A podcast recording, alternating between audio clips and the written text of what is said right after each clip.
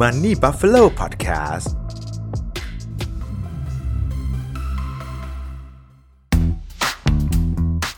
หากคุณเป็นคนที่ชื่นชอบเรื่องการเงินการลงทุน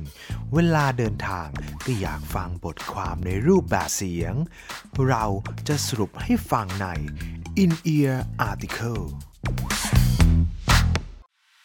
Rare Earth อาวุธที่จีนใช้เพิ่มอำนาจต่อรองกับสหรัฐ ย้อนกลับไปเมื่อปี 2019 ช่วงที่สงครามการค้ากำลังร้อนระอุ ประธานาธิบดีสีจิ้นผิง เดินทางเยือนบริษัท JL Mac Rare Earth ซึ่งเป็นเจ้าของโรงงานแปรรูปแร่ Rare Earth แห่งหนึ่งในมณฑลเชียงซี การเดินทางดังกล่าว ถูกจับตามอง และมีการวิเคราะห์ว่าเป็นการส่งสัญญาณเตือนสหรัฐเกี่ยวกับประเด็นการค้า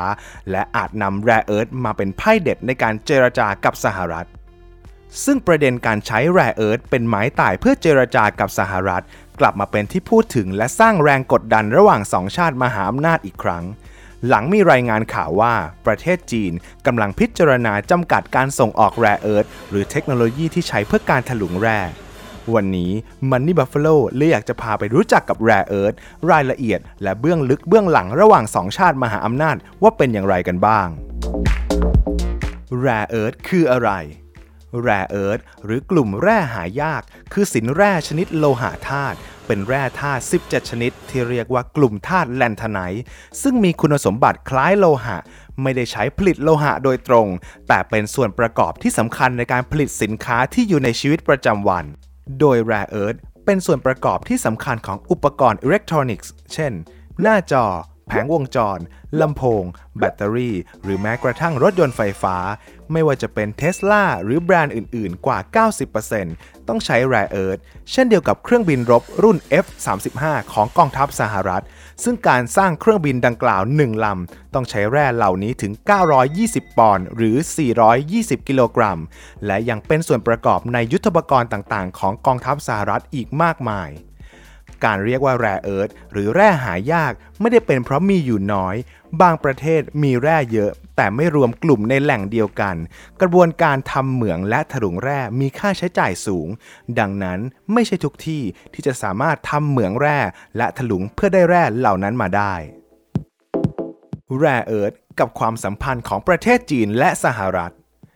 ก่อนหน้านี้สหรัฐเป็นผู้นำเบอร์หนึ่งของการผลิตแร่เอิร์ธจนถึงราวๆ ปี 1980 ซึ่งประเทศจีนเริ่มเข้ามาทำอุตสาหกรรมดังกล่าว และตัดสินใจใช้อุตสาหกรรมนี้สร้างความได้เปรียบเชิงกลยุทธ์ เพื่อพัฒนาเศรษฐกิจของประเทศ จนทำให้ในปัจจุบัน ประเทศจีนก้าวขึ้นมาเป็นอันดับหนึ่ง โดยผลิตแร่เอิร์ธถึง 80%ของกำลังการผลิตทั่วโลก โดยมีแหล่งแร่สำรองคิดเป็น 35%ของทั้งโลก นอกจากนี้การนำเข้าแร่เอิร์ธกว่า 80%ของสหรัฐ นั้นมาจากประเทศจีน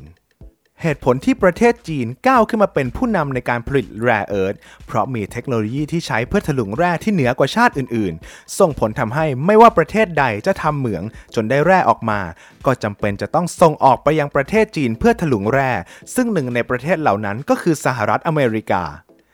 อุตสาหกรรมนี้เป็นอุตสาหกรรมที่มีอุปสรรคในการเข้าสู่ตลาดที่สูงมาก เนื่องจากต้องใช้เงินลงทุนที่สูงในการทำเหมือง และหากไม่สามารถผลิตในเชิงพาณิชย์ได้ ก็จะสูญเสียเงินลงทุนทั้งหมด รวมถึงการทำเหมืองแร่เหล่านี้ ยังมีความเป็นพิษต่อสิ่งแวดล้อมสูง จึงเป็นไปไม่ได้เลย ที่จะมีบริษัทใดเข้ามาทำธุรกิจดังกล่าว โดยไม่มีการสนับสนุนจากรัฐบาล หลังจากที่แร่เอิร์ธถูกนำมาเป็นมากตัวหนึ่งในสงครามการค้า กระทรวงกลาโหมสหรัฐ ก็ตระหนักถึงความเสี่ยง และได้มีการสนับสนุนเงินทุนให้กับบริษัท MP Materials Corp เพื่อพัฒนากระบวนการทำเหมืองและคัดแยกแร่บทบาทของแร่เอิร์ธในการต่อรองระหว่างจีนและสหรัฐ เกิดขึ้นระหว่างสงครามการค้า ซึ่งทั้งสองประเทศมหาอำนาจ ตั้งกำแพงภาษีระหว่างกันทำให้ประเทศจีน เพิ่มอัตราภาษีนำเข้าแร่เอิร์ธจาก 10%ไปที่ 25%แต่ล่าสุดจีนยกเลิกกำแพงภาษีดังกล่าวระหว่างเดือนพฤษภาคมปี 2020 จนถึงเดือนพฤษภาคมปี 2021 เป็นที่เรียบร้อยแล้ว ส่วนสหรัฐไม่ได้ตั้งกำแพงภาษีการนำเข้าแร่ดังกล่าวจากประเทศจีน สะท้อนความได้เปรียบที่จีนมีเหนือสหรัฐในหมากเกมนี้ หลังจากที่ข่าวเงียบหายไปนาน ล่าสุดมีรายงานว่าประเทศจีนกำลังพิจารณาจำกัดการส่งออกแร่เอิร์ธแน่นอนว่าต้องส่งผลกระทบต่ออุตสาหกรรมเทคโนโลยีของสหรัฐ ซึ่งอาจเป็นการส่งสัญญาณตอบโต้สหรัฐ หลังจากที่โจไบเดนเพิ่งเข้ารับตำแหน่งประธานาธิบดีทำให้มีการปรับท่าทีและกลยุทธ์ ซึ่งเริ่มสร้างแรงกดดันต่อประเทศจีน โดยเฉพาะกรณีประเทศไต้หวัน และความขัดแย้งในทะเลจีนใต้ นอกจากนี้ยังมีรายงานข่าวว่าประเทศจีนกำลังพิจารณาจำกัดการส่งออกเทคโนโลยีดังกล่าว ไปยังประเทศที่อาจเป็นภัยต่อความมั่นคงของจีน โดยหลังจากที่มีรายงานข่าวออกมา ราคาหุ้นบริษัท MP Materials Corp ซึ่งเป็นผู้ผลิตแร่เอิร์ธในสหรัฐ ปรับตัวขึ้นถึง 6.4%ส่วนกรณีที่หากมีคู่แข่งปรากฏตัวขึ้นในตลาด จีนอาจจะใช้กลยุทธ์ทุ่มตลาดคล้ายกับกรณีของซาอุดิอาระเบีย กับตลาดน้ำมันดิบ เพื่อลดความสามารถในการแข่งขันของคู่แข่ง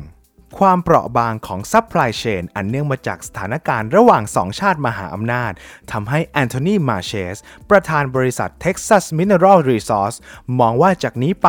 บริษัทสัญชาติสหรัฐที่ต้องใช้ rare earth อาจจะต้องมีการซื้อจากแหล่งผลิตในประเทศหรือชาติพันธมิตร ถึงแม้ว่าอาจจะมีราคาที่แพงกว่าการซื้อจากจีน แต่ก็เพื่อทำให้ supply chain นั้นมีเสถียรภาพมากที่สุด ความตึงเครียดระหว่างสองชาติมหาอำนาจจะดำเนินต่อไปอีกนาน ซึ่งที่ผ่านมา rare earth เริ่มมีบทบาทมากขึ้น และยังเป็นหมากตัวสำคัญที่จีนกุมความได้เปรียบจนสามารถใช้ต่อรองกับสหรัฐได้อย่างง่ายดาย โดยกลยุทธ์ที่สหรัฐอาจจะต้องทำในเกมนี้คือ ต้องทุ่มงบประมาณเพื่อพัฒนาและปรับกลยุทธ์การนำเข้าเพื่อลดความเสียเปรียบลง และหลังจากนี้ถ้ามีความคืบหน้าเกี่ยวกับแร่เอิร์ธระหว่างจีนกับสหรัฐเมื่อไหร่มันนี่บัฟฟาโลจะมาสรุปให้ฟังกันแบบเข้าใจง่าย ๆ อย่างแน่นอน